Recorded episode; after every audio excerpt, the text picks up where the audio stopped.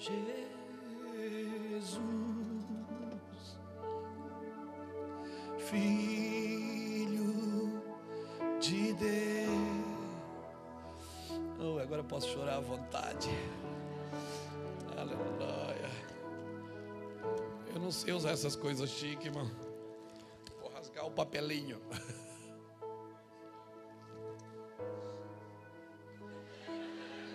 É assim que usa isso, né? Aleluia.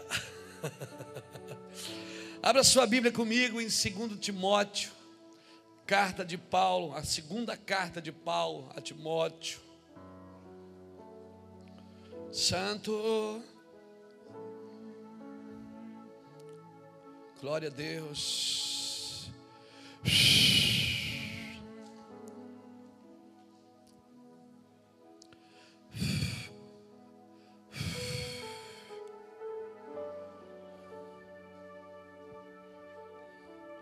Pegar, não dá? Não dá para pegar?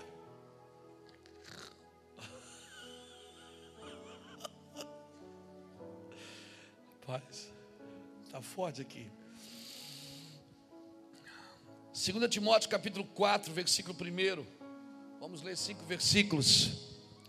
Que diz assim: Conjuro-te, pois diante de Deus e de Cristo Jesus, que há de julgar os vivos e os mortos na sua vinda e no seu reino. Prega a palavra, insta a tempo e fora de tempo, admoesta, repreende, exorta com toda a longanimidade e ensino, porque virá um tempo em que não suportarão a sã doutrina mas tendo conselho nos ouvidos, cercar-se-ão de mestres segundo as suas próprias cobiças, e se recusarão a dar ouvidos à verdade voltado a fábulas. Tu, porém, ser sóbrio em tudo, sóbrio em tudo, sofre as aflições faze a obra de um evangelista, cumpre bem o teu ministério. Aleluia. Palavras de Paulo. Essa semana nós tivemos, como eu disse, em Mato Grosso do Sul, tivemos cinco ministrações. E Deus falou muito conosco sobre céus abertos, sobre conquistar a cidade, sobre apostasia, sobre paternidade, porque uma coisa está ligada à outra, à medida que você vai identificando os problemas, porque não tem, querido, como colocar remendo novo em pano velho, não tem como colocar vinho novo em odre velho, o odre vai se espatifar, o odre vai se quebrar, não tem como. Então a minha pergunta é: como como viver de céus abertos em meio apostasia? Como levar um cristianismo até a próxima geração? Como? O nosso cristianismo não pode ser de domingo a domingo. Como que nós vamos levar essa palavra até na próxima geração? Como que eu vou? Como que eu vou levar essa palavra sem diluí-la? Sem que ela perca a essência para, para os meus filhos, para os meus netos, porque eu quero pregar para os meus netos também. Vai lá atrás agora, dá uma. Não, não vai não, agora não, agora fica aqui. Depois, vai lá dar uma, uma olhadinha na igreja das crianças lá. Eu passei lá para ir no banheiro agora correndo, está uma chapação, irmão. E eu quase que fiquei lá. Quase que eu troquei. Eu disse, escrava, prega lá que eu prego aqui. Como que nós vamos levar o Evangelho até a próxima geração? Não só até o próximo domingo, não só até o próximo evento. Quem esteve aqui na convenção? Foi forte, não foi? Foi ou não foi? Mas depois parece que todo mundo dá uma recuada, fica. Não, querido, isso é. Isso faz parte, é, é, é, é a ressaca. Amém? É a ressaca. Quem aqui já bebeu e já bebeu muito? Levanta as duas mãos, para a gente saber quem você é. No outro dia, o que é que acontecia? Hein? Hein? Ressaca, não tinha comida, não dá vontade de comer, dá vontade de só ficar na cama dormindo. Ou então podia curar ressaca, fazendo o quê? Tomando outro porre, querido. Aleluia! O problema é que nós não podemos ir de evento em evento. Acabou, foi a convenção seis dias, pronto, pegou. O carro entrou na pista, glória a Deus. Agora pronto, acabou, fechou as cortinas, tiraram a tenda, ficou, estava tudo tão bonito. Agora a gente volta à vida normal. E é na vida normal, querido, que nós temos que dar uma resposta para aquilo que nós recebemos, amém? Como viver com os céus sempre abertos no meio de uma apostasia? Como viver incendiado no meio de uma apostasia? Quando, como viver com a fé num nível alto, num padrão alto de santidade, no meio da apostasia? Porque a apostasia ela virá. Paulo fala aqui, 2 Tessalonicenses, capítulo 2, é necessário que venha a apostasia disso. É necessário, então, o esfriamento espiritual vem, amém, querido? Ah, não, você não ouviu, amém? amém. esfriamento espiritual vem. É necessário que venha.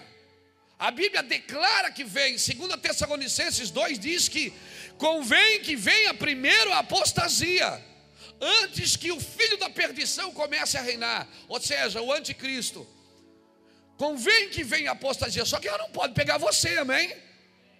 Você que serve a Deus, você que está incendiado, você que está servindo a Cristo, ouvindo pregações de, alto, de altos níveis que tem levado você para desafios, para o confronto. Aleluia! Agora a ressaca vem, querido. A ressaca vem. A gente saiu da convenção aqui na segunda, na terça fiquei em casa, na quarta-feira, para ajudar. Deixa eu contar um segredo, não conta para ninguém que eu vou contar aqui. Tá filmando, tá, né? Eu estou lá em casa brincando com o Samuel na terça-feira de pula-pula. O Samuel tem um pula-pula de borracha. E estou vindo com pula. Estou rindo, né? O Anderson ele ajudou na massagem. E eu estou vindo com pula-pula. E estou indo para trás. E a mesa está lá. E eu estou indo com pula-pula e tem uma cadeira da minha altura. E eu estou indo com pula-pula. Mas não deu certinho. Cheguei. Uh, chegou a adormecer a perna, irmão. Da pancada que foi. Eu já saí de lá, daí a pastora Iraci engoliu o riso. que foi, amor? Eu digo, ah, eu cheguei a chorar de dor. Agora nós temos que entender os sinalizadores externos como diz o pastor Júlio, rapaz, mas foi um sinalizador terrível. Nós temos que entender que os sinalizadores externos estão querendo nos mostrar alguma coisa espiritual. Eu estou indo para fazer a primeira conferência de alinhamento fora do estado de Santa Catarina, no Mato Grosso do Sul, terra do pastor Edneu, terra boa, aleluia. Fomos lá, a primeira conferência, e aí eu estou lá e, e dei, brincando com Samuel, irmão, no outro dia eu andava assim, ó, da dor. E eu cheguei lá e disse: Meu Deus, como é que eu vou pregar aqui agora, Jesus? Com dor no ombro, dor na, no, no coque, é coques? Como chama? Coques? Co, é coques? Tem mais do que um então?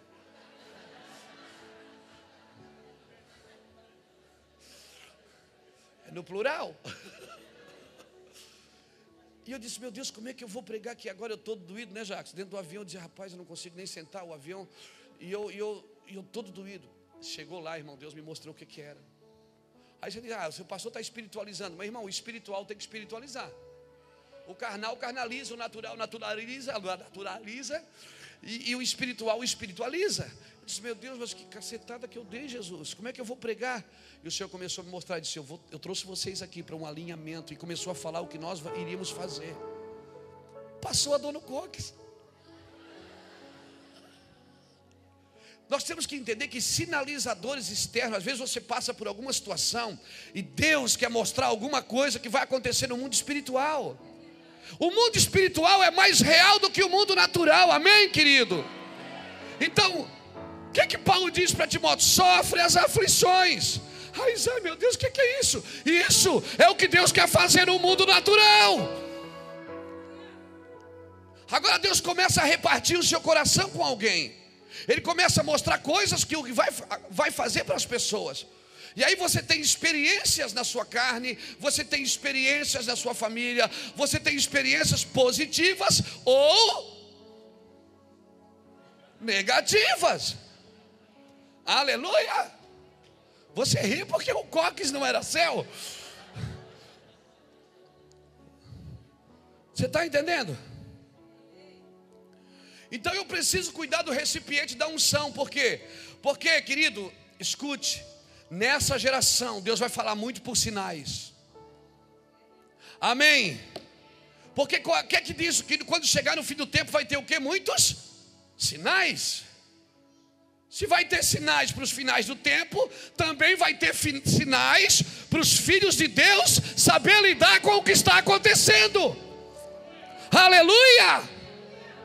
Então é uma geração que vai viver muito por sinais. Agora não é para sinalizar tudo, tá, irmão? Tem que cuidar para você não ficar místico também. Porque às vezes Deus não está falando e você que está falando. Agora, quando acontecer uma coisa, quer boa, quer ruim, vai para o joelho. Deus, o que, é isso? Por que é que eu estou passando isso? Deus é pai ou não é? O pai não explica as coisas, ensina. Deixa alguém ser resposta? Não. O pai não trata você como uma marionete, querido. Deus cuida de você, então, meu filho. Se você está passando por alguma situação, vai para o joelho e vai perguntar: Deus, o que é isso? Por que estou vivendo isso? O que é que o Senhor quer me ensinar com isso? Por que está doendo meu coques? Eu estou indo para uma. Eu saí de uma conferência, fiquei um dia de descanso em casa para ir lá fazer um trabalho de alinhamento. E Deus começou a mostrar, irmãos, foi tremendo o que Deus fez. Agora, por quê? Por que, que eu precisei passar por essa situação? Para me alinhar. Porque eu, até eu fiquei alinhado. Porque nós estamos indo para um trabalho de alinhamento, então nós não podíamos nos distrair. Eu não podia me distrair. Porque muitas vezes, quando a gente vai pregar em algum lugar, as pessoas querem levar você para passear, para conhecer isso, conhecer aquilo, e você não pode se distrair quando você está debaixo de uma ordenança de Deus. Quando Deus chamava Elias, ele dizia assim: Elias, vai para o ribeiro, porque eu já ordenei o corvo que te sustente. Agora, Elias, vai para a casa da viúva, porque eu já ordenei. Se você trabalha debaixo da ordem de Deus, você não se distrai, amém, querido? Aleluia! Agora entenda que as coisas espirituais nessa geração, Deus vai falar muito por sinais nas nossas vidas. Muito. Vai, olha, querido, não quero espiritualizar. Não, eu acho que eu quero sim. Até nas dores de cabeça que você tiver, se prepara. Deus vai começar a mostrar algumas coisas para você. Sem espirituar, sem é, mistificar mas essa geração precisa entender o mundo espiritual e conhecer o que Deus está sinalizando. Porque nós vamos viver tempo de apostasia. Apostasia o que é que é? Esfriamento espiritual. Apostasia é uma doença do espírito. Apostasia é uma doença do espírito e é uma doença silenciosa. Sabe aquelas doenças silenciosas que você não sabe que tem? Quando você vai fazer um exame de rotina, você descobre ela. Por quê? Porque elas crescem silenciosas. Por quê? Porque elas não têm sintomas. Você não, quando você vê, mas eu não tinha dor. Eu não tinha dor nenhuma, não tinha nada. Assim é a apostasia. O que é que os médicos sugerem? Depois de 40 anos, faça exames preventivos, não é assim? Mulheres, não é assim? Homens, não é assim? É, os homens não gostam de. Por isso que morre mais homem do que mulher. Porque as mulheres elas procuram a medicina preventiva, os homens não.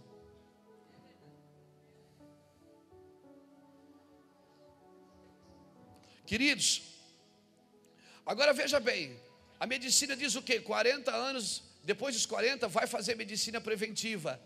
40 anos é o que? É uma geração. Querido, deixa eu trazer para o mundo do espírito. Nós precisamos fazer exames de rotina para ver se nós não estamos caindo em apostasia. A igreja de Jesus, ela precisa fazer exames de rotina, amém? Aleluia. Então, ah, mas nós tivemos agora uma conferência. Não, a conferência não serve para exame de rotina. A conferência é uma celebração de bênção, de vitória, de conquista. Agora, o exame de rotina é o dia a dia nos bastidores da igreja. Amém? Faça exame de rotina, vê se você não está entrando na apostasia. E é sobre isso que eu queria falar um pouquinho nessa noite para você. Descobrir alguns sinalizadores, se estamos ou não estamos em, em apostasia. Como que eu sei que eu estou vivendo uma apostasia? Eu preciso conferir, até mesmo um piloto de avião. Ele sai aqui de navegantes, ele sabe que vai pousar lá em São Paulo. Mas ele tem, ele tem que por mais experiente que ele seja, ele tem uma rota, ele tem que conferir a rota. E ele não, ele não decola sem primeiro vir o papel da rota. Ele tem que saber a rota que ele vai andar, que ele pode andar, que ele não vai colidir com outros aviões. Por mais experiente que ele seja, ele sabe decolar e sabe pousar. Mas ele precisa, ele sabe, ele precisa andar numa rota. Porque naquela rota, querido, por mais que ele esteja protegido ali dentro da cabine, lá fora está frio, a, a, temperatura é muito baixa, os ventos são fortes, ele vai pe pegar turbulência, então ele precisa saber a rota que ele vai andar. Amém, querido? Apostasia é uma enfermidade do espírito. O que é que significa apostasia? Apostasia significa separação. É a mesma palavra para divórcio, para repúdio. Vem de apostelo, ou seja, mandar embora, despedir. Permitir que alguém parta para que seja livre. Apostasia, vou falar de novo, é uma enfermidade do espírito. E ela pode ser pior do que a imoralidade porque ela ataca as suas bases de fé. Você vai ficando um crente apóstata, é apóstata, pastor Jackson. É. é que eu falei ontem apostata, o pastor Jackson dizia apóstata, tá bom, é apóstata. Porque ela ataca a sua base de fé. É imperceptível, você não percebe que as coisas estão acontecendo. Você vai esfriando, você já não tem mais tempo para orar você já não ouve mais música, você vai misturando as músicas. Uma hora você está cantando, Ele é precioso, glória a Deus, Jesus é, é o cara. Um dia, uma hora você está cantando, né? Poderoso Deus. Outra hora você está cantando o fio de cabelo do meu paletó. Por quê? Porque a sua mente ela começa a entrar em apostasia e você não vai percebendo. Estou certo ou estou errado? Não levanta a mão, mas quantos de vocês dizem assim, rapaz, eu tenho vontade de orar, mas eu não consigo? Quantos de vocês eu tenho vontade de ir, mas eu não consigo? Eu tenho vontade de entrar, mas eu não consigo. Então eu quero nessa noite com você, querido, ajudar você a, identificar se você está vivendo algum tipo de apostasia, porque tem cura para apostasia. Prega a palavra em tempo e fora de tempo, ensina, exorta, admoesta sofre as aflições, cumpre o teu ministério, faz o papel de evangelista, ou seja, vai ganhar alma. Quer sair da apostasia? Comece a ganhar alma para você ver. Você sai da apostasia no outro dia. Aleluia! Ela ataca a base da fé. Você não percebe, mas ela vai se alojando. Ela não é uma doença, irmão, é uma epidemia. E como diz o pastor Juscelio, epidemia não se trata com remédio, se trata com vacina. Aleluia! E a única coisa que te liberta da apostasia é o Espírito Santo, do esfriamento espiritual, irmão. Por isso, irmãos, por isso, querido, não basta você só vir à igreja, não basta você só ter uma Bíblia. Não basta você só conhecer algumas canções, ligar a rádio, gospel o dia inteiro. Não, querido, Deus quer algo mais de você, algo mais profundo. Ele diz: Conjuro-te, pois diante de Deus, de Cristo Jesus, que há de julgar os vivos e os mortos, na sua vinda e no seu reino, prega a palavra em tempo e fora de tempo, insta, ou seja, insiste, bate, seja chato, se precisar, seja inconveniente. Aleluia! Se precisar, seja inconveniente, mas não desista, não caia na apostasia.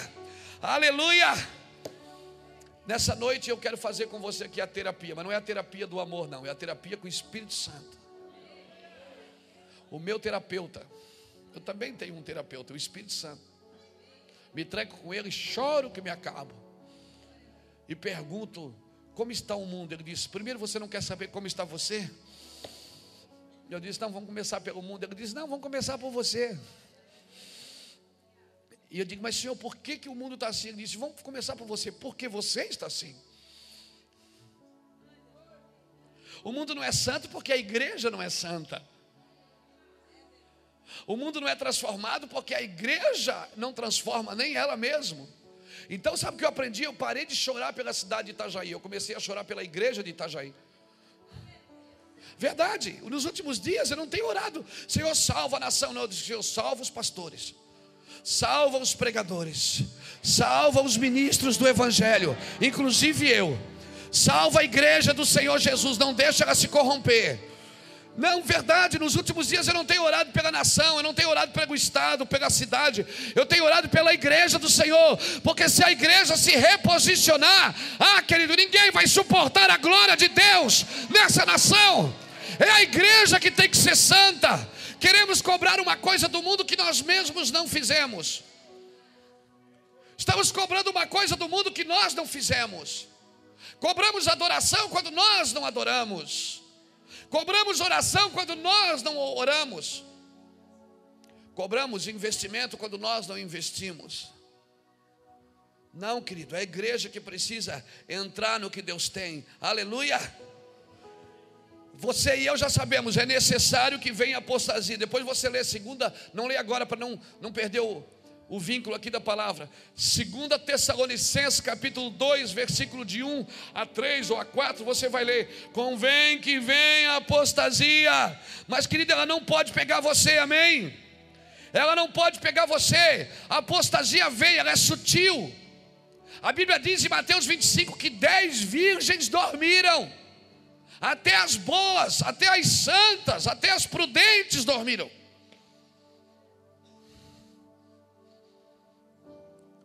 Mas quando o noivo disse aí, veio o noivo, porque o noivo não vai vir buscar a sua igreja sem primeiro trazer um despertamento para ela. Primeiro ele vai despertá-la do seu sono. Aleluia! A diferença das duas é que as duas estavam dormindo. A diferença é que uma estava dormindo com azeite na reserva. A outra não, a outra dormia sem nada.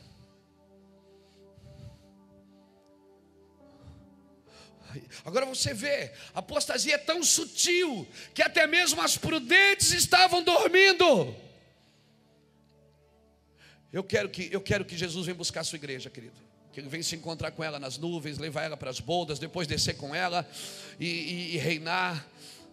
Eu quero, mas nós temos que tomar cuidado nós temos que reavaliar, fazer os nossos exames de rotina, para nós vermos aonde estamos pisando, para ver se o nosso cristianismo não vai só de domingo a domingo, de vez de ir de geração em geração.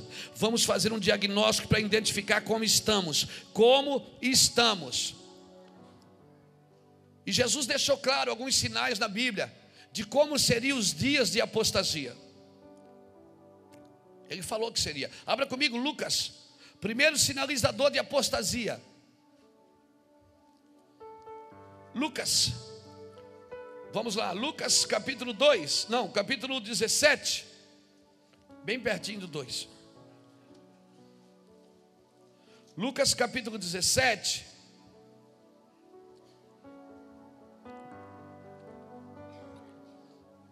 Lucas 17, 26 diz assim: ó. Como aconteceu nos dias de Noé, assim será também nos dias do filho do homem. Comiam, bebiam, casavam e davam-se em casamento até o dia em que Noé entrou na arca e veio o dilúvio e os consumiu a todos. A mesma coisa aconteceu nos dias de Ló: comiam, bebiam, compravam e vendiam. plantavam e edificavam, mas no dia em que Ló saiu de Sodoma, choveu do céu fogo e enxofre e os consumiu a todos. Como? Jesus vai voltar, vai ser como? Nos dias de Vai ser como nos dias de no dias de Noé. Como eram os dias de Noé? Gênesis capítulo 6. Para a gente entender como, como Jesus voltar, a gente precisa entender como era o cenário daquela época. Qual era o cenário daquela época que Jesus. Porque se Jesus vai voltar como nos dias de Noé, a gente tem que entender como é que Noé viveu. Gênesis capítulo 6. Glória a Jesus. Gênesis capítulo 6, versículo 5 diz assim: ó, Viu o Senhor que a maldade do homem se multiplicara sobre a terra, e que toda a imaginação dos pensamentos do seu coração era má continuamente. Então arrependeu-se o Senhor de haver feito o homem sobre a terra, e isso lhe pesou no coração. Disse o Senhor: Destruirei de sobre a face da terra o homem que criei, tanto o homem como o animal, os répteis e as aves do céu, pois me arrependo de haver feito. Olha aqui para mim. Jesus vai voltar e vai ser como nos dias de. E como é que Deus estava no dia de Noé? Cabreiro, meu irmão. Deus estava muito zangado. Deus disse: Vou acabar com essa ruaça, vou acabar com essa bagunça vou destruir tudo que eu criei, inclusive o homem.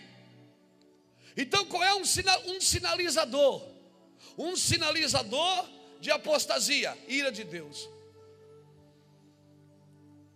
Será como nos dias de Noé, Deus irado, com o coração pesado, dizendo assim: eu não, eu, eu não vou, eu não devia ter feito isso.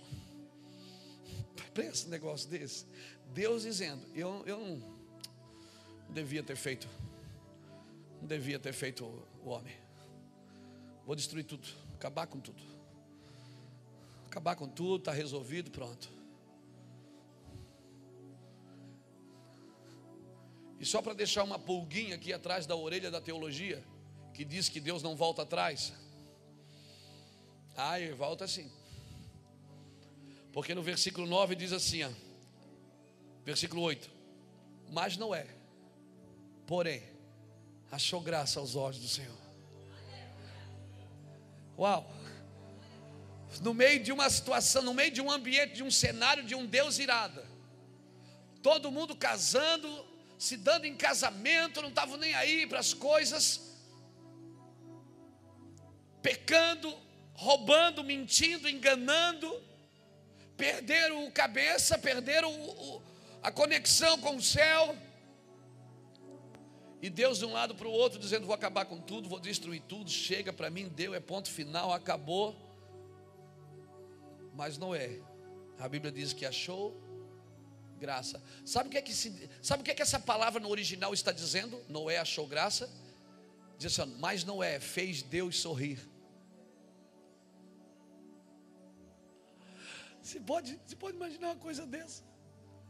Deus está decidido, vou acabar com tudo mas porque um cara fez Deus sorrir. Deus disse: Vou começar de novo com esse cara. Aleluia.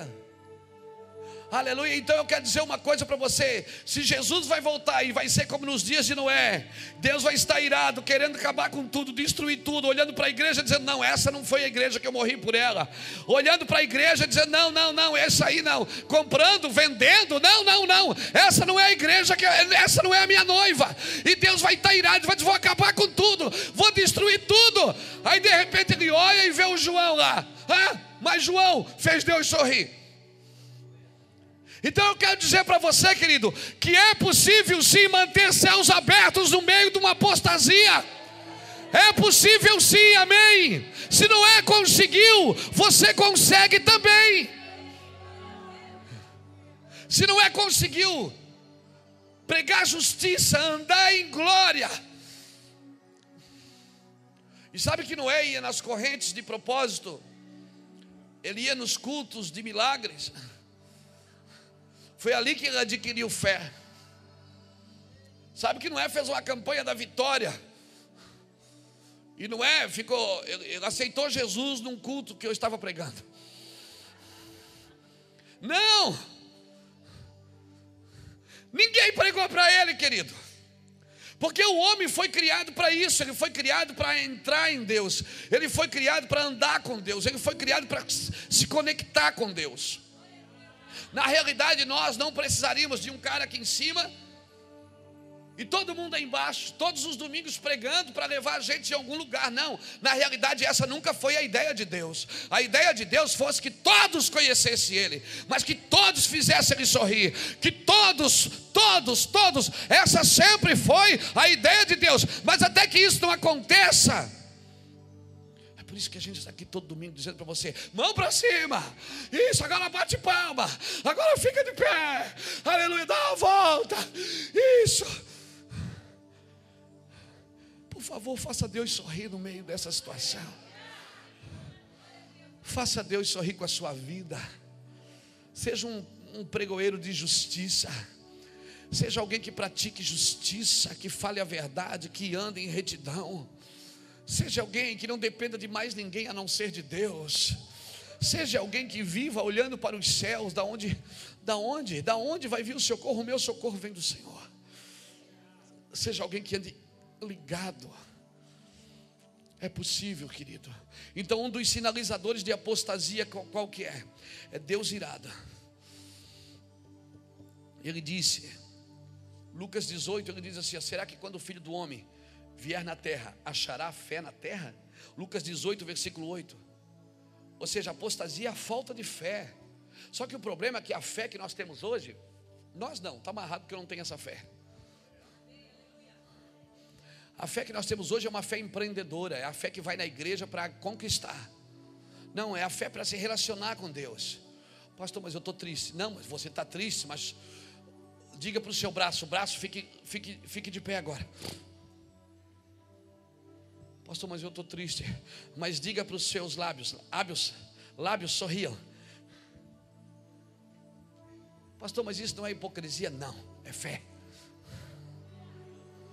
é você não ter motivo nenhum para fazer, e você fazer porque você confia que o Senhor vai mudar.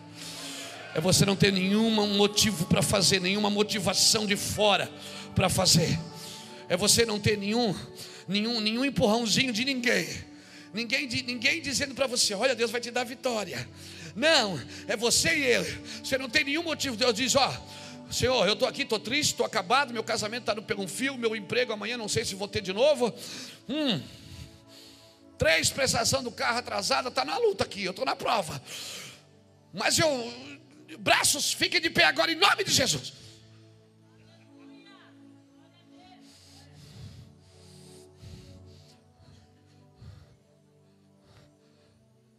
Dizer para os lábios sorriam, dizer para os seus olhos sorriam.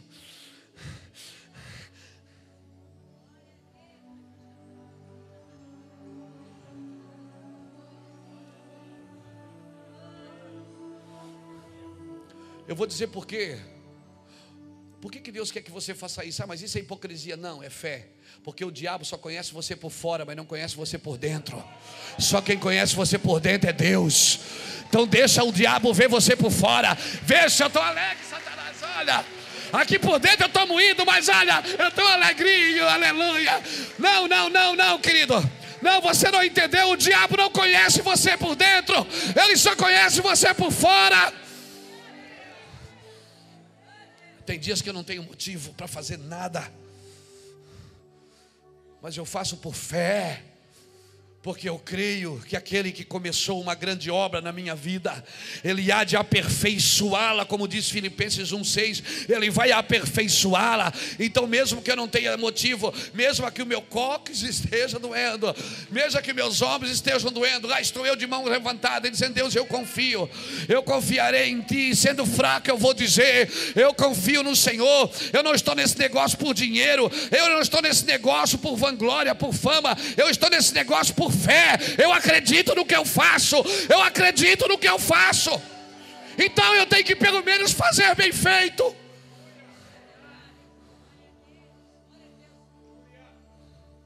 Não, cara. Satanás não vai levar nada daqui de dentro, não.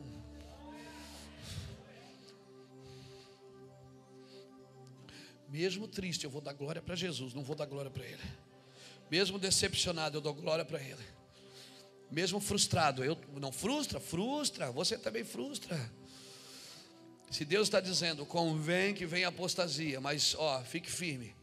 Sofre as aflições. Sabe o que é, que é sofrer as aflições? É você estar tá ali com a mão levantada dizendo aleluia. E eu que dentro uma raiva. Aí você diz, pastor, mas não é hipocrisia, não, é fé, filho, é fé. A fé é de dentro para fora, amém? Aí no primeiro louvor você diz, aí eu não gosto dessa música, não gosto nem desse cara que está cantando. Eu não gosto dessa igreja. Ô igreja barulhenta, meu Deus. Já, já começa a brigar lá no estacionamento. E aí ele vem.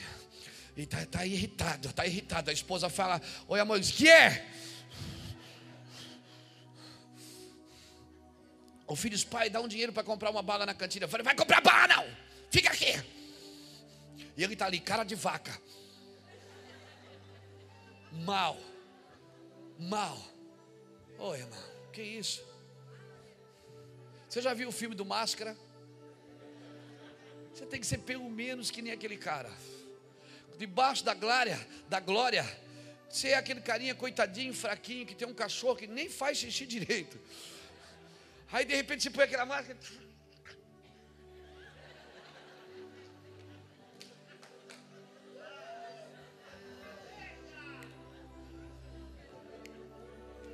Porque senão o seu evangelho é de mentira, querido. Porque se você não se diverte fazendo as coisas para Deus, se você não se alegra fazendo as coisas para Deus, ah, acredite, você está fazendo só para você, não está fazendo para Deus. A bênção do Senhor ela enriquece e não acrescenta dores, querida. Aleluia.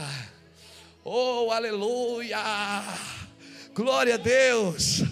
Glória ao nome de Jesus. É isso que eu creio. Eu creio nisso, nessa alegria interior. Aleluia, mil caem do meu lado, dez mil à minha direita, mas eu não sou atingido. Não é porque eu sou bom, não, é porque eu me comporto como alguém intocável. Especial, eu sou especial. É verdade. Eu me sinto especial. Eu ia para o inferno. Eu ia para o inferno. Se eu continuasse na vida que eu estava, eu deveria já estar morto. Minhas duas filhas não teriam nem, talvez nem casado. Talvez uma delas não seria nem pastora. Talvez eu não estaria aqui. Então eu tenho tanto motivo para glorificar Deus. Então eu vou ficar agora chorando as minhas mazelas e dizendo para o diabo: se você não se alegra no reino de Deus, você é um difamador do Evangelho. Você é um difamador do Evangelho. E quando eu não estou no meio de uma apostasia, não, a apostasia não vai me pegar, não, cara. Não vai me pegar, não, porque eu sou chapado. Eu, eu, eu vou, eu vou. Se não tiver ninguém dando glória, eu dou glória sozinho. Se ninguém quiser, eu, eu bebo tudo sozinho. Eu sou aquele cara que todo mundo pode dançar, eu fico na mesa bebendo tudo. Eu fico sozinho aqui. Eu bebo tudo. Se ninguém quiser beber, eu bebo tudo. Para de chorar por coisa que não vale a pena, querida. Para de chorar por coisas pequenas, medíocres. Desfrute do mundo espiritual. Mas, pastor, e a guerra? Guerra, o diabo vai tomar um pau hoje à noite, irmão. Ele vai tomar um pau nessa noite, querido.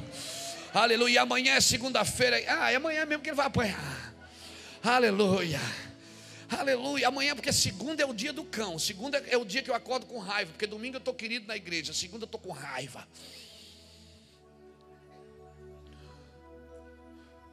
Sabe o que você diz quando você serve a Deus?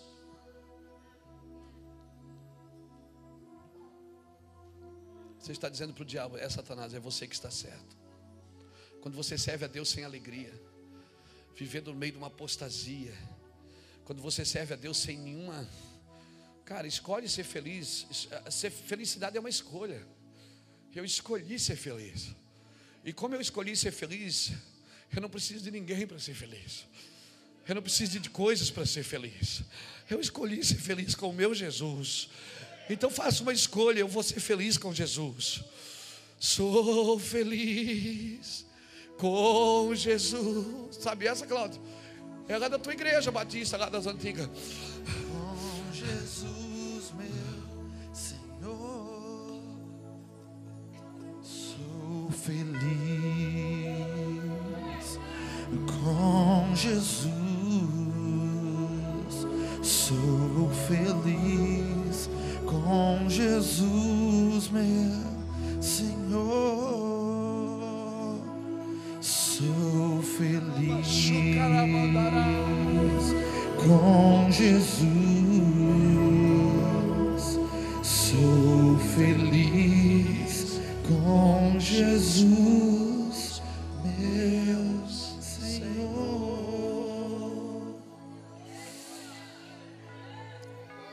Nada daqui de fora para ser feliz, querida.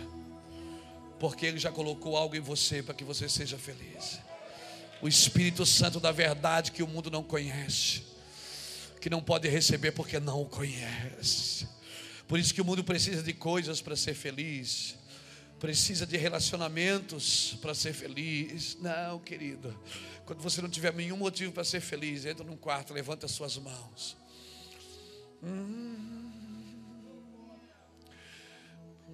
Porque Ele vive, posso crer no amanhã.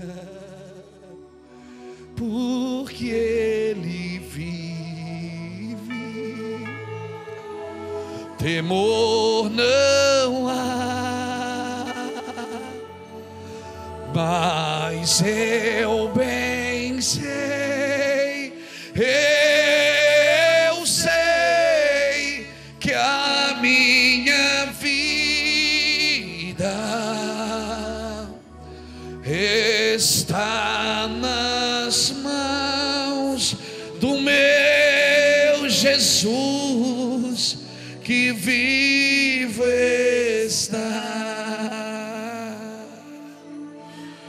Sim, eu amo a mensagem da cruz.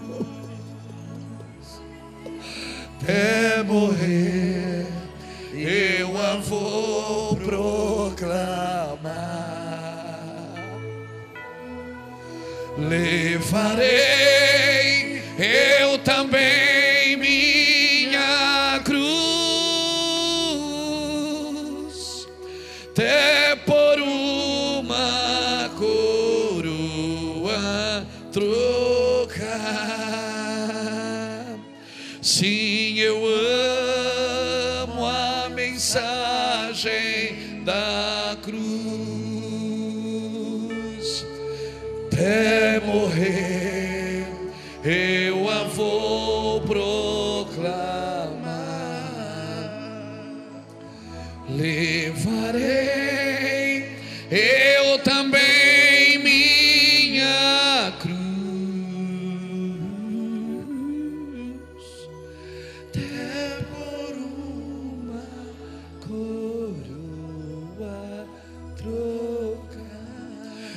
você não tem felicidade em Jesus, você está sempre procurando um lugar para ser feliz.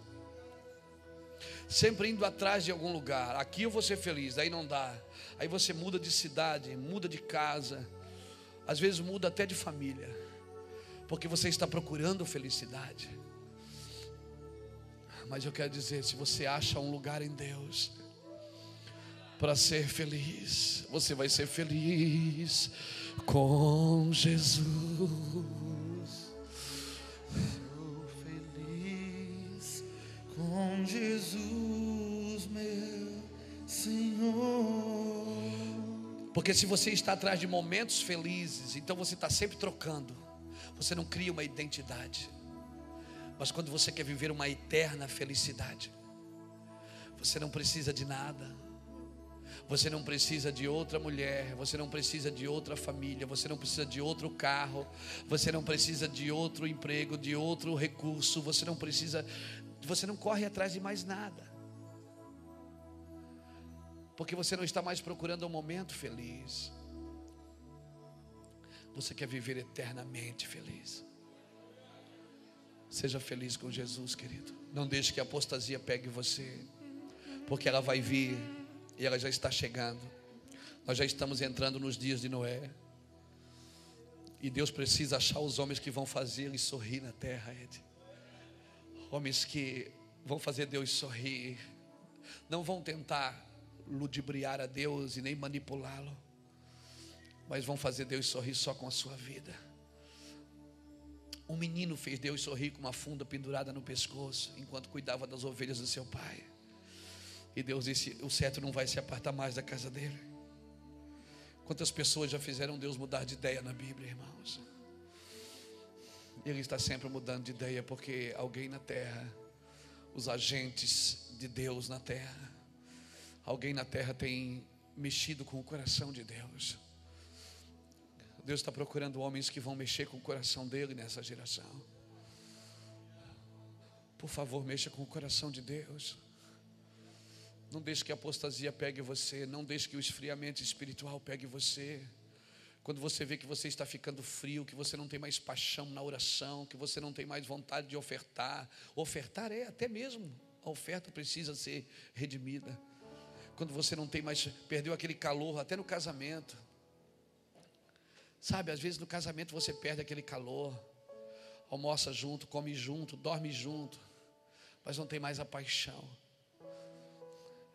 Deixa, não deixa nada esfriar ao seu redor, querido. Pastor, mas como é que eu vou fazer isso? Não traga fogo estranho, não, é daqui de você, é de dentro de você. Aleluia. Glória a Deus. Eu sinto um amor de Deus aqui tão forte nessa noite, irmãos. Fernando estava certo quando ele falou isso. Quando nós começamos essa reunião, eu falei para o Cris, Cris, hoje parece que está tão pesado, o céu parece que é de bronze, mas eu vou te falar. Quando nós temos uma posição de não deixar a apostasia entrar, o céu, tem dia que você chega aqui, você sabe disso. Quem é espiritual sabe o que eu estou falando. Tem dia que você chega na reunião, irmão, dá vontade de embarcar no carro e ir para casa. Tem dia que parece que nada funciona. Mas não é, não, é, é, é a gente que está sendo, a gente que está pesado, recebendo o céu no coração. Deus está compartilhando o céu com a gente. Mas se Deus compartilha o céu com a gente, não é para a gente sofrer. A gente sofre a aflição de receber o céu, mas é para a gente começar a liberar no ambiente. Oh, hum. Você vê que eu estava ali, eu estava ali, eu disse, meu Deus, parece que está tão pesado. Eu levantei e fui ajudar o Cris em oração. Disse, Cris, adora aí, meninos adorem aí, porque eu sinto que, que Deus quer fazer algo aqui. E, e, o diabo ele não conhece o futuro, porque ele não é onisciente, nem onipresente, nem onipotente. Mas ele sabe, quando os céus começam a se mover em favor de um lugar ou de uma pessoa, Satanás vem para tentar impedir, e nós temos que ser mais inteligentes do que eles, querido. Aleluia. O mundo das trevas tem que se submeter ao mundo da luz. Então nós não vamos ficar sofrendo, nós vamos ter aflições. As aflições são necessárias. Mas quando você chega, hum,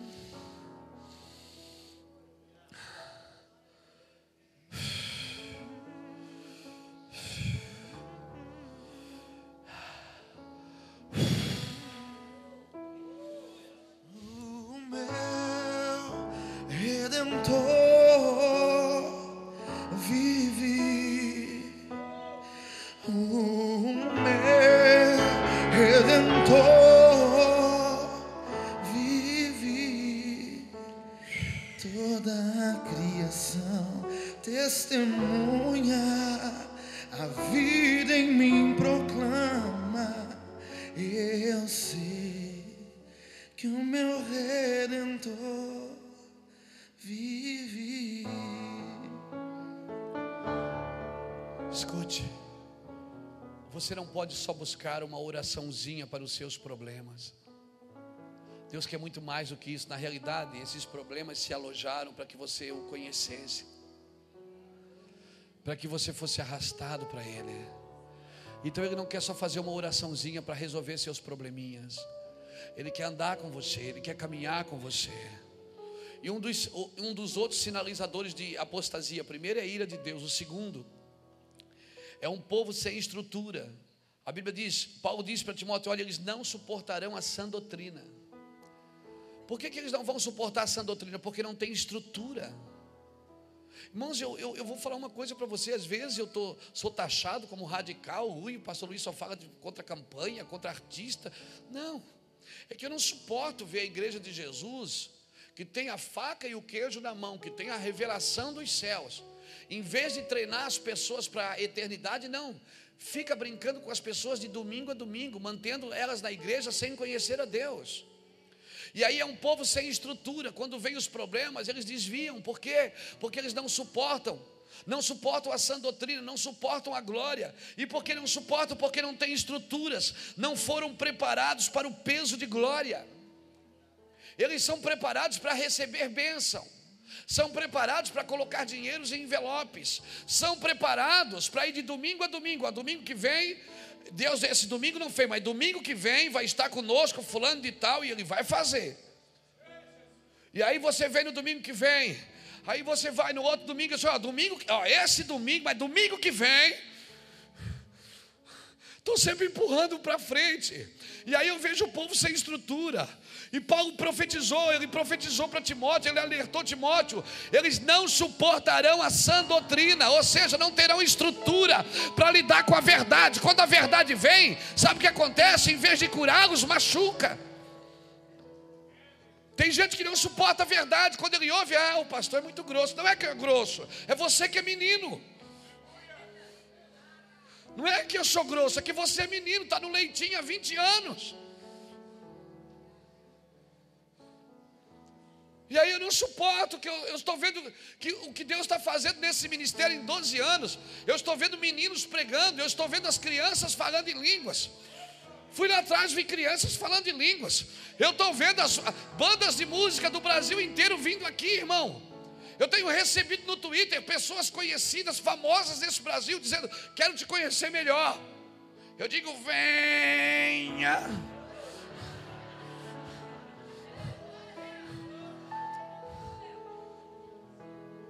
Por quê? Porque nós não temos uma palavra para ferir. A nossa palavra é para curar a noiva, para salvar a noiva. Mas não aguentamos mais ver pessoas comendo migalhas que caem do chão, comendo migalhas, pão torrado, pão de ontem. Oh meu Deus! Como pastor eu não aguento às vezes, irmãos, é verdade. Então não é o pastor que é grosso, querido, é você que ficou menino ficou para trás. Paulo disse, Timóteo, eles não suportarão a sã doutrina, eles não vão suportar o peso da verdade. Eles não vão suportar, sabe por quê? Porque não tem estruturas, eles não foram preparados, eles foram preparados só para receber bênção. Não suportarão a cruz, por quê? Porque a cruz foi tirada do altar e foi colocado artistas. Meu irmão, acorda. Oi. Oi! Acorda! Evangelho é muito mais do que palmas, Evangelho é muito mais do que eventos, Evangelho é muito mais do que exibições. Evangelho é muito mais. Eu fico preocupado porque eu vejo gente grande se perdendo. Eu vejo pessoas que têm talento, que quando canta, Deus vem com tudo, vendendo o seu ministério para ímpio. Colocando ímpio para governar seus negócios. Eu não sou chato, eu só sou crente. Não, eu não sou crente, sou filho.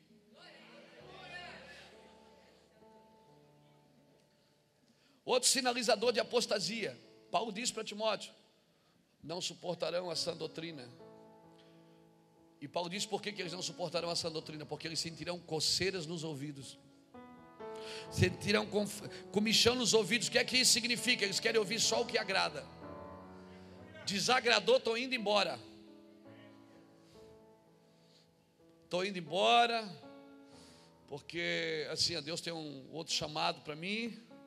Não, querido. Não, não, edifique a sua casa. Sentirão coceiro nos ouvidos. Deixa eu contar uma, uma, uma fábula, não, é, é uma. Como é, que, como é, que, a gente fala? Uma história, né? Não, tem um nome bonito uma, não é parábola, não é uma lenda, lenda é uma verdade é, para os dias de hoje, uma verdade passada que é para os dias de hoje, Pastor Jackson. Cara, você é do céu. Uma ilustração. Você não sabe disso, Jackson. O cara tem que vir lá de Foz de Iguaçu falar. O que é ilustração? Ilustração você sabia que os pastores, quando mandavam as ovelhas para o pasto, eles passavam azeite nos ouvidos dela? Porque, ela, porque quando elas pastavam, as moscas vinham. Você já viu? As moscas ficam voando ao redor dos ouvidos, da cabeça, e ela fica, ela tem que levantar para sacudir. E cada levantada dessa que ela dá para sacudir, e, e, ela, e, ela, já muda de posição, ela, vai, ela, ela não se alimenta adequadamente. Então os pastores, quando soltavam elas no pasto, passavam azeite nos ouvidos. Paulo, quando fala isso para Timóteo, ele está usando esse termo, ele está dizendo assim: ó, são como as ovelhas que elas não têm azeite no ouvido, elas, elas, é, elas, a mosca pode, quem é a mosca? Beuzebu é o Deus das moscas. Amém, querido? Então, por favor, unja seus ouvidos, para de ouvir besteira, senão você vai entrar em apostasia. Para de ouvir besteira, querido. Você tá, você, você precisa ser ungido nos seus ouvidos, na sua mente, nos seus olhos. Aleluia. Glória a Deus. A apostasia não pode entrar, nós não podemos, não podemos ser vítima dessa epidemia, querido. Então, veja bem, a mosca posava nos ouvidos da ovelha, ela não conseguia pastar e ela não engordava. E ela não, ela não engordava, ela não, não produzia. Por quê? Por causa de uma mosca. E, e, o escritor de Eclesiastes, ele fala isso em Eclesiastes 10.1, né? Ele diz, se a mosca morta cair no perfume de um perfumista, ela exala mau cheiro. Se uma mosca morta cair aqui dentro, eu posso beber essa água? Então qual é o meu trabalho? É proteger a unção. Amém. Proteger a unção. Então aqui, quando eu venho, recebo a palavra, adoro, daí eu sou cheio. Aí na segunda-feira, a mosca posa. Na terça posa um zangão. E aí, domingo, quando eu chego, eu chego aqui, daí eu sou acabado. Eu fico pensando, por quê? Que eu venho todo domingo, eu dou um dízimo. Sou crente sincero. E eu sei que você é sincero. O problema é que você não protege a unção. Tem coceira nos ouvidos. Qualquer coisa pega você, qualquer coisa tira você da trilha. Irmão Jó sobrou só com um caco de telha na mão. Um cara milionário. Perdeu os filhos, perdeu tudo, só sobrou um caco de telha. Não era nem uma telha inteira, era só um caco. Ele era um caco e a telha também era um caco. Sabe o que é que um caco de telha na mão representa? Que não tem mais nem cobertura, porque se fosse uma telha inteira ainda podia cobrir. Era só um caco. Eu fico imaginando aqui na minha cabeça de profeta que, que, que, Ló, que Ló não, que Jó deve ter conversado com aquele caco de telha muitas vezes. Ô oh, meu amigo, só nós dois aqui na parada. Só sobrou nada. E sabe o que ele dizia? Eu sei que o meu redentor vive. Eu sei, e todos os amigos que vieram para ajudar, oh, mas ajudaram, foi uma beleza a ajuda deles. Eles ajudaram muito. O Jó estava morrendo, eles botaram o pé no pescoço ainda. Nós vamos matar você, mas primeiro fala por que você está morrendo. Depois Deus chama e chama os amigos e diz: agora vai lá para ele orar por vocês, para ele abençoar vocês. Então, querido, se você não for alegre em Deus, se as coisas que ah, perdeu alguma coisa, você já fica em depressão, é porque você é preso às coisas. Agora, se você já entregou tudo para Deus, você não pode ter medo de perder nada, porque não é mais seu. Aleluia, se você já entregou, não é mais seu, querido. Ah, meu filho está nas drogas, mas você já entregou, não é mais seu. Deus vai cuidar dele. Ah, meu casamento já entregou já entregou, entrega tudo para Deus. Entrega o teu caminho ao Senhor, confia nele, e o mais ele fará. Fará sobressair a sua justiça, diz a palavra. O problema é que você lê e não crê no que lê, prega e não crê no que prega. Obrigado pelo seu amém. É verdade o que você tem na mão. Leia e deixe isso penetrar no seu espírito de uma forma que ninguém tire você daí, amém? ouvir o que me agrada, não. Eu recebi um chamado, Deus me deu uma unção, não deu? Você acha que Deus me, me chamou para pregar? Você acha? O que é que eu tenho que fazer? Eu tenho que proteger isso. Não tenho. Eu tenho que proteger a unção. Deus te deu alguns talentos, deu, mas você tem que proteger a unção. Então, sinalizadores de apostasia. Primeiro, ira de Deus. Segundo, povo sem estrutura. Não suportarão a sã doutrina. Terceiro, vão ouvir o que lhe agrada. Quarto, essa é forte. Cercar-se-ão de mestres segundo a sua cobiça. Eles vão procurar alguém que só fale o que eles querem ouvir.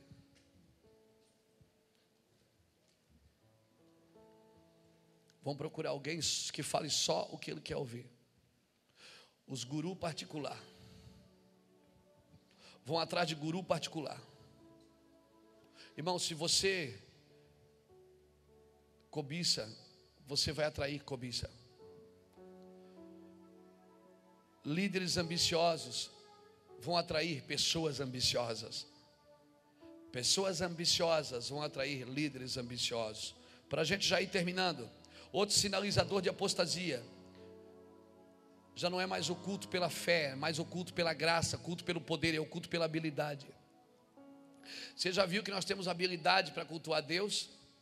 Nós temos, por exemplo, o dia de ir na igreja, nós temos a roupa de ir na igreja, nós temos o que mais? A música para adorar, nós temos a oferta, às vezes até separada, tem gente que já traz separado para ninguém ver e tirar o dinheiro do bolso. A oferta para dar na igreja. E aí nós achamos que estamos embriagados do espírito, mas nós estamos mesmo é anestesiados pela religião. Não, mas eu estou embriagado do espírito, porque eu tenho tudo que um crente precisa ter. Eu tenho a roupa dele, eu tenho o cabelo dele, eu tenho a Bíblia dele. E eu tenho a oferta também, eu sei, eu dou a oferta, eu dou dízimo, e eu tenho até minha igreja. Eu sou lá da igreja. Eu tenho tudo. Meus, eu, eu, eu cumpro com os pré-requisitos de um cristão. Então já virou culto por habilidade.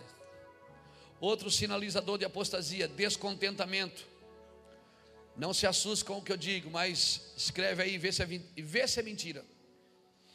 O púlpito virou palco. O palco já está virando picadeiro.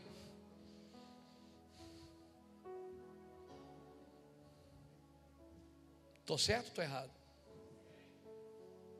Então diz amém. O ministro está virando artista. E daqui a pouco o artista está virando palhaço. Por quê? Porque hoje ganha mais quem exibe mais. Isso é apostasia. A base da apostasia é descontentamento. Então eu sou descontente com o que eu tenho, com o que eu faço, com o que eu sou. Então eu começo a criar subterfúgios para fazer coisas que eu não fui chamado para fazer.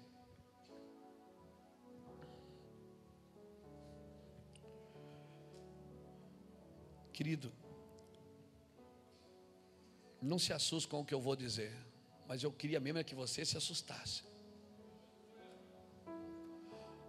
Paulo fala a Timóteo, depois se você ler 1 Timóteo 6, de 3 a 12, ele fala sobre a cobiça, sobre o amor ao dinheiro ser a raiz de todo mal. Ele diz: E por conta disso, muitos que correm atrás disso caem em tentações, em nocivos pecados, caem em desgraça. Eu vou falar, eu quero resumir todo esse texto numa frase para você. Quem busca riqueza encontra o diabo.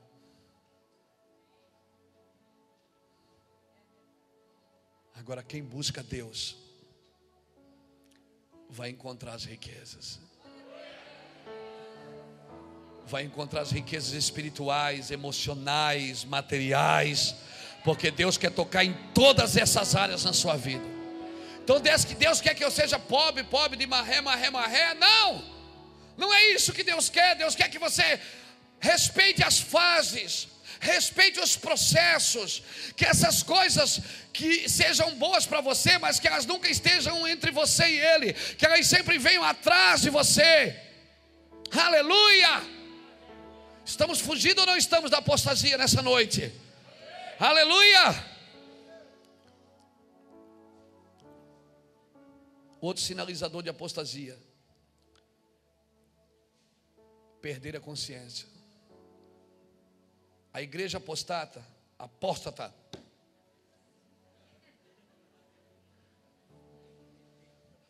A igreja apóstata. A igreja que nós conhecemos como a igreja de Laodiceia. O que é que ela disse? Pensa que é rica, pensa que não lhe falta nada. Ela pensa, ela perdeu a consciência de quem realmente ela é. Porque ela pensa, mas o Senhor diz o que para ela? Não, mas tu não sabes que tu és coitada, miserável, cega, pobre e nua. Ou seja, ela perdeu a consciência porque ela não sabe quem ela é. E é coisa terrível quando você pensa que você é uma coisa e não é mais. Esses dias nós fomos jogar uma bolinha com os irmãos da igreja. Quando chutaram a bola para mim, irmão, que eu matei no peito, eu já, eu, eu, já, eu já sabia o que eu ia fazer, eu ia dar de trivela. A minha mente sabia, mas o meu corpo não sabia. E quando eu virei de trivela, o pescoço já ficou. E assim a igreja apóstata, ela não sabe, parecia o Matrix, meu. E quando eu fui, não voltei mais, eu voltei para casa de lado. Porque a minha mente queria uma coisa, mas o meu corpo, a minha mente esqueceu de avisar. O meu corpo, ele achou que ele tinha 20 anos. Ele achou que ele ia dar uma de trivela assim, meia bicicleta, ia jogar lá na gaveta. Uhum, já fiz isso, mano. Mas o meu corpo não sabe. O que que acontece? Assim é a igreja, que ela ainda tem o Espírito Santo, ela tem a Bíblia, ela tem as suas reuniões periódicas, só que ela não sabe que ela não está mais no mesmo lugar que ela achava que estava. Quando a igreja perde a consciência, ela entra em apostasia. Por isso nós temos que orar, querido. Posso pedir para vocês uma coisa? Não ore só pela cidade, ore pela igreja. Comece a chorar pela igreja, convoque um jejum pela igreja. A igreja precisa saber quem ela é, porque só sabendo quem ela é. Ah, mas se ela for má, glória a Deus, ela vai descobrir quem ela é, ela vai mudar de vida. Porque o problema de Laodiceia é que ela pensava que era rica, mas era pobre. E o pior que não ter é não ter e pensar que tem. Porque você não faz nada para ter. Você acha que está bem e não está. Então a perda de consciência é uma arma da apostasia. Aleluia. A Bíblia diz em Apocalipse 17, 1 e 2, depois você lê para a gente ganhar tempo. Apocalipse 18, 1 a 3, Jeremias 51, de 6 a 11, fala que a Babilônia embriagou as nações com seu vinho. E esse vinho é apostasia, querido. E você já conversou com um bêbado? Ele pensa que é inteligente, que ele sabe tudo. Na realidade, você quer ajudar ele e ele quer ensinar você. É ou não é? Não é verdade? Esses dias um cara bêbado na sinaleira me parou, baixei o vidro. Eu disse, ô oh, querido, você nessa vida aí, cara, sai dessa vida. Ah, ele disse, vai dar uma, um dinheiro ou não vai? Eu digo, não, mas sai dessa vida aí, cara. Essa vida não é para você. Um cara bonito que nem você, inteligente. Bonito assim, eu forcei um pouco a barra, mas. Aí ele disse assim, cara, eu fiz uma escolha. Eu sou o pobre, você, eu sou o rico, você é o rico, eu sou o Lázaro. Ele me botou no inferno ainda. Ele disse, eu sou o Lázaro. Eu fiz a minha escolha, eu sou o pobre que está na porta do rico.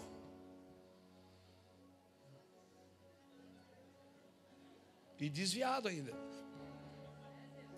Você já conversou com um bêbado, ele fala e fala e bate assim no seu peito, você quer ensinar ele, ele quer falar tudo, porque ele sabe, ele acha que sabe tudo.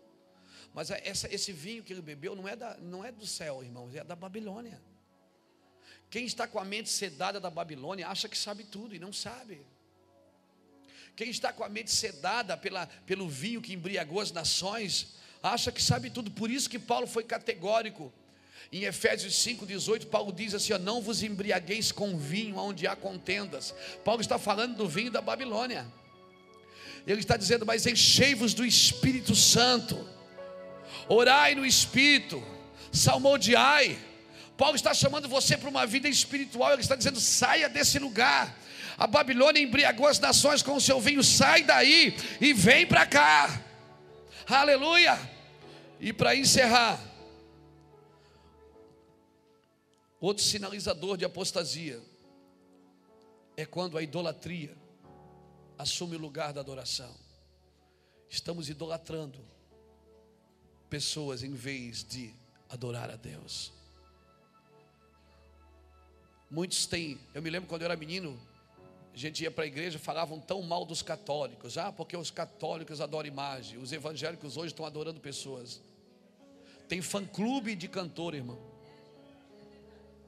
Isso é adoração, é idolatria. Deixa Deus me usar aqui.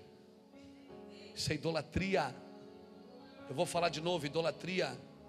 Deus é adorado, agora Baal era idolatrado. Amém, querido? E nós temos que colocar a adoração no lugar dela. A adoração responde de um jeito, a idolatria responde de outro. Amém? E agora, para encerrar mesmo, acabar, o último sinalizador, o último sinalizador de apostasia é não entender que Deus só pode me usar de uma maneira.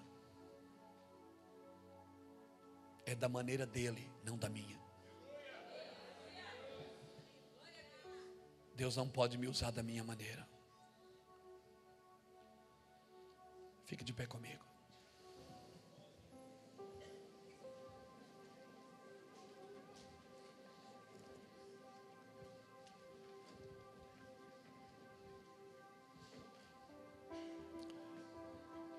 Olha aqui para mim.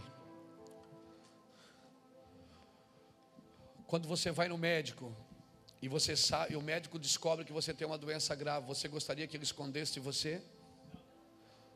Ou que ele dissesse: pare de comer isso, pare de comer aquilo? Ou você gostaria a verdade?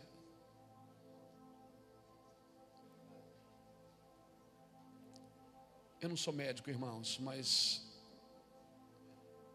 esses 17 anos caminhando com Cristo, pregando o Evangelho quase que diariamente. Às vezes pregando mais de 500 vezes por ano. Em algum lugar, ou aqui ou nessa nação, eu aprendi algumas coisas. E eu vou falar uma coisa séria para você: a igreja do Senhor nessa terra precisa ser reevangelizada. Por isso, nós precisamos fazer o trabalho de um evangelista. Nós precisamos reevangelizar os pastores, reevangelizar as igrejas. Nesses anos andando com Deus, eu, eu aprendi algumas coisas. Aprendi algumas errando, algumas vendo os outros errar e não fazendo igual. Errando por imaturidade, por querer fazer a coisa certa e não conseguir, e achar que o corpo podia acompanhar. Mas eu descobri algumas coisas, querido. Sofre as aflições de um bom soldado. Eu não acredito num ministério sem aflição. Eu não acredito no ministério sem peso de glória. Eu não acredito no ministério que não tem história para contar. Histórias de vitórias e de derrotas. Pessoas que foram marcadas por Deus, aonde venceram e aonde perderam. Histórias de dificuldades, de necessidades, de frustrações, de decepções. Querido, se você não tem essas histórias, não é o mesmo Jesus que nós estamos servindo. Então não vamos romancear o Evangelho. Não vamos romancear. Como uma festa de casamento, porque numa festa de casamento está tudo tão lindo, tão maravilhoso. Por isso que com Jesus, primeiro a noiva vai viver com ele, depois é que vai casar. Com Jesus é o contrário. Na vida natural, não. Primeiro você casa, aquele dia maravilhoso, né? Você está ali na festa, não está nem aí para a festa, você quer ir para a lua de mel. Noiva linda, fortuna aquele vestido, aquele terno alugado. Tudo tão arrumadinho, as flores, os convidados, todo mundo dando presente, querendo tirar foto com você. Aleluia. E aí, só que daí no outro dia, quando volta do lua de mel, no primeiro mês começam a chegar os talões de água da luz, a compra do mercado, entendeu? E aquela mulher que passou o dia todo fazendo massagem, até no dedão do pé, para dormir com você uma noite, que você acorda às vezes com ela, você já não vê. Sim, meu Deus, cadê aquele vestido? Aí você vive uma vida normal. Por isso que na igreja de Jesus, primeiro ele vai viver com a noiva aqui na terra. Primeiro ele vive com ela. Depois é que ele casa com ela. Não romanceie o evangelho, querida. Não romanceie. Para a direita, para a esquerda. A minha, todo lado ele vai me abençoar. Calma. Não tenho nada contra o que as pessoas cantam, cada um canta o que quer. Cada um prega o que quer e vai prestar conta com o que canta e com o que prega. Mas eu vou dizer uma coisa para você: não romanceie o Evangelho, querido. Romance... Evangelho é aflição, é perdas de sono. Evangelho é passar noites em claros. Aleluia. Deixa eu contar verdades para você. Você que se alistou para essa grande obra, não se embarace com outra coisa. Vai chegar um tempo na sua vida que nenhuma voz da terra vai saciar você. Você não vai querer ouvir outra coisa. Você vai querer ouvir os céus, os céus vão clamar para estar falando com você. Aleluia, irmãos. Às vezes eu chego aqui nessa igreja, tantas pessoas falam tantas coisas para mim. Tantas pessoas falam tantas coisas, e eu ouço todo mundo porque sou pai, eu quero ouvir meus filhos. Meus filhos têm coisas para contar, têm coisas para mostrar, têm coisas para dizer. Mas às vezes eu preciso me trancar e ouvir a Deus. Às vezes eu não quero nem ouvir a pastora Iraci, nem ninguém, nada, não quero, nem a rádio. Não quero ouvir nem eu pregando. Eu quero ouvir a Deus. Ah, nós estamos entrando num tempo que os sinalizadores vão vir para fora, pastores. Nós vamos começar a ter visões celestiais. Nós vamos sofrer aflições. Por isso, Paulo falou para Timóteo: prega a palavra em tempo, insta. Insta é, ou seja, insista, vai além da persistência. Em tempo e fora de tempo, exorta, ensina, prega, prega, sofre as aflições, cumpre teu ministério, cumpre teu serviço. Isso aqui não é um evento, querido. Isso é uma vida cristã. Isso não é um evento que você paga o ingresso para assistir. Isso é uma vida cristã, é uma vida cristã. É uma vida que você vai ver seus filhos crescerem, seus netos crescerem.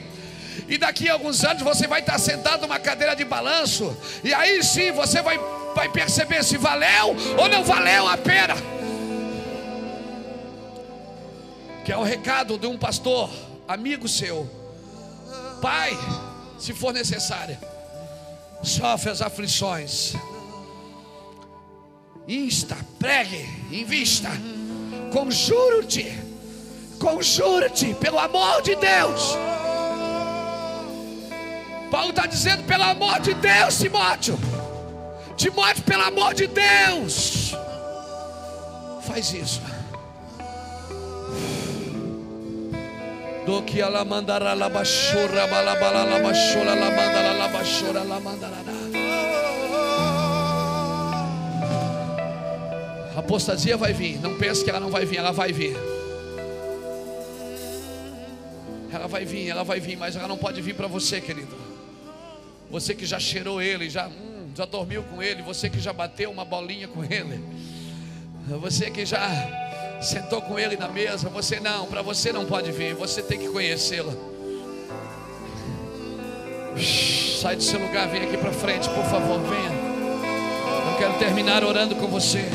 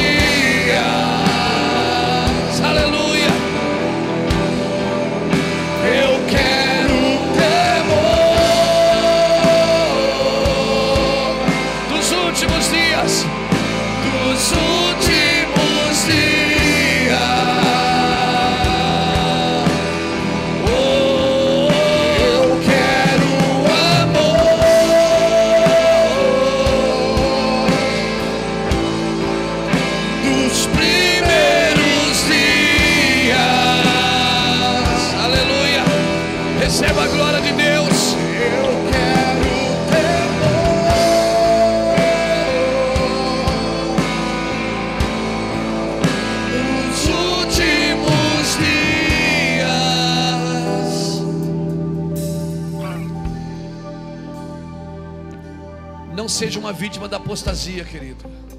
Se você precisa de alguma coisa daqui de fora para saber quem você é aqui dentro, você é um candidato à apostasia. Mas se você já sabe quem você é, ou então está buscando isso em Deus, ninguém pode tirar você do seu lugar. Ninguém pode tirar você do seu chamado. Ninguém pode tirar você do que Deus colocou em você. Você pode ter perdido coisas, você pode ter perdido famílias, você pode ter perdido até mesmo entes queridos. Você pode ter perdido até a dignidade. Deixa eu te falar algo. Se você entender o que Deus tem para você e começar a olhar para dentro daquilo que Deus tem para você, ninguém, ninguém pode determinar até onde você vai com Deus. Eu tenho aprendido isso e quero compartilhar isso com você. Não os permita. Se precisar, desliga a televisão. Se precisar, desliga o celular. Se precisar, desligue a internet. Se precisar, se desligue. Tire você mesmo da tomada. Mas por favor, não perca. Não deixe de queimar nessa geração. Não perca o que Deus plantou em você. Não se, não se misture, não dilua o Evangelho. Não misture o Evangelho com as coisas desse mundo. Você é sal da terra e luz do mundo. Sal da terra e luz do mundo. Sal da terra e luz do mundo. E sabe o que é que acontece se o sal se tornar insípido? Só se imaginar. Se até o sal pode perder o sabor, pode perder o seu a sua natureza. Se até o sal pode perder o seu ofício. Se o, tal, se o sal se tornar insípido para nada mais serve, ele só serve para ser pisado pelos homens. Querido, você foi chamado por Deus. Não permita que a apostasia roube você. Quando eu percebo lá em casa que algumas coisas estão me roubando de Deus, coisas pequenas, simples, coisas pequenas como o celular, como um joguinho no iPad, como e-mails, como Twitter, até mesmo conversa com pessoas. Quando eu vejo que até as pessoas às vezes me roubam de Deus,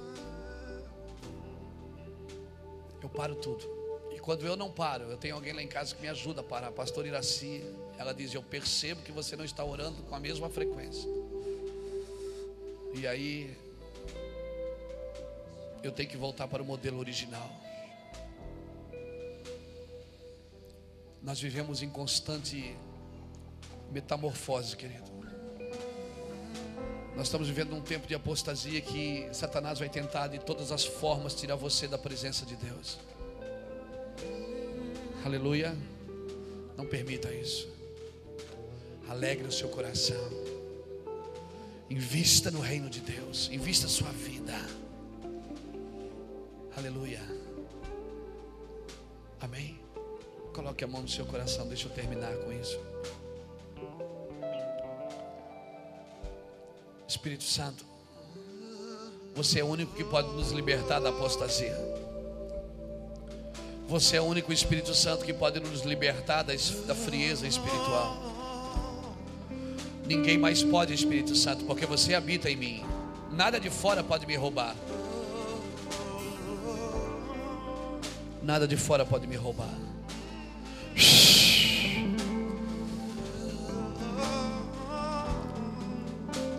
Eu quero dizer para algumas coisas para os jovens que estão aqui.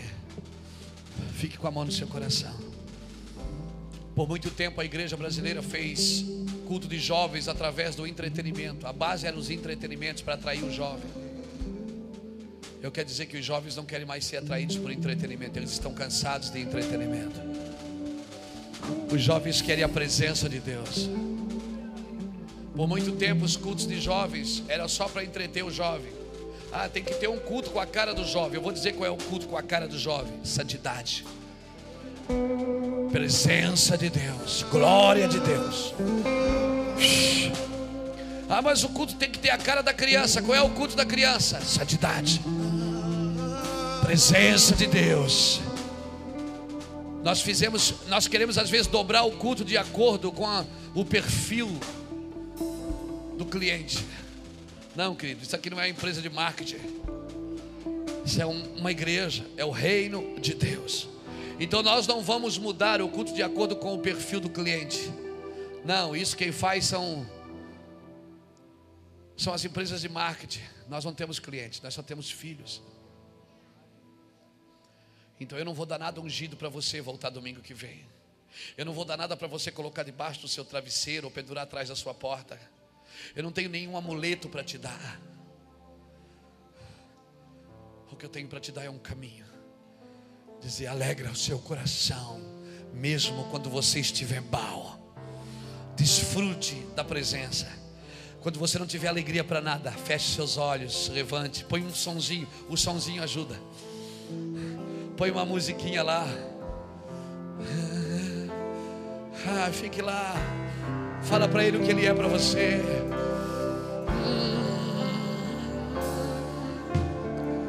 Tu não desistirás até que tenhas tudo. Te dou meu coração. Põe a mão no seu coração, receba essa glória de Deus. Não desistirás até que tenhas tudo. Te dou meu coração. Receba a glória de Deus no seu coração, no seu espírito. Receba a glória de Deus, receba a glória de Deus. Até que tenhas Receba fogo de Deus no seu ministério. meu Oh! Não desistirás até que tenhas tudo.